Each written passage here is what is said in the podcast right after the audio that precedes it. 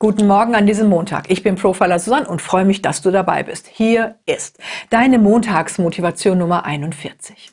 Menschen, die versuchen, Fehler zu vermeiden, vermeiden Experimente, verbleiben innerhalb ihrer alten Grenzen und vermodern intellektuell schon zu Lebzeiten.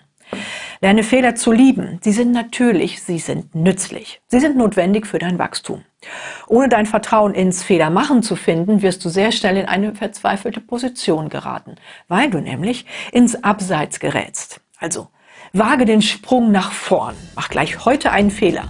Dann hast du den doch direkt schon hinter dir.